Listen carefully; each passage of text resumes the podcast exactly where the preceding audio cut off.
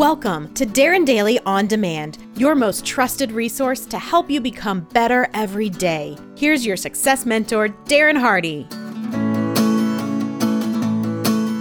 In 1932, in his first inaugural address, Franklin D. Roosevelt famously said, The only thing we have to fear is fear itself.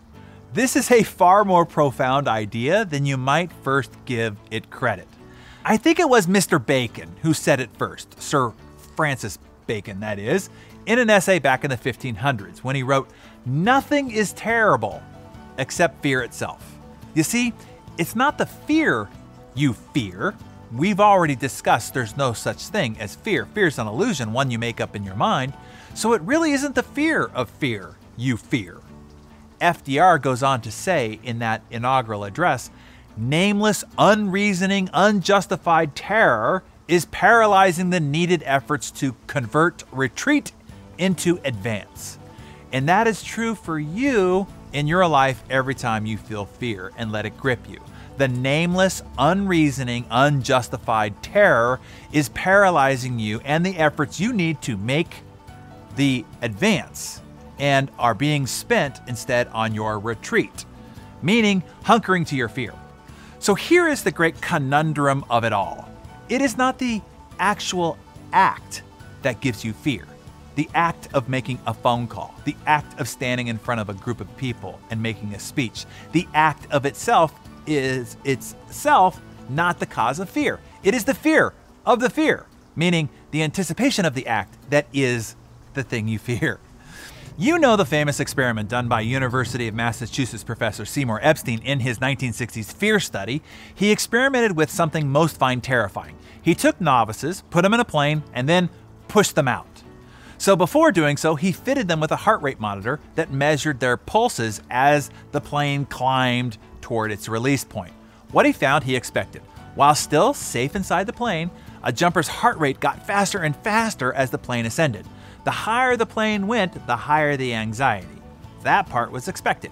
What he didn't expect to find, however, was that once they were thrown out the door of the plane and started hurling towards the earth with only a few thin cords of a glorified bedsheet to keep them from impending doom, their heart rates declined dramatically, and they admitted to quite enjoying themselves. The most stressful part of the entire experience, in other words, was the illusion of how frightening the event would be, or the anticipation of fear. Once the reality of the event took over, the fear vanished. This pre fear is what happens before you pick up the phone, before you go on stage, before you walk across the room to introduce yourself to a stranger. It is the anticipation of fear kicking in, your ancient mind's grand illusion. Once you're engaged in the activity, your brain realizes that you are not toe to toe with a predator. This is not a primitive mortal threat that you feared it would be. It turns off the fear response.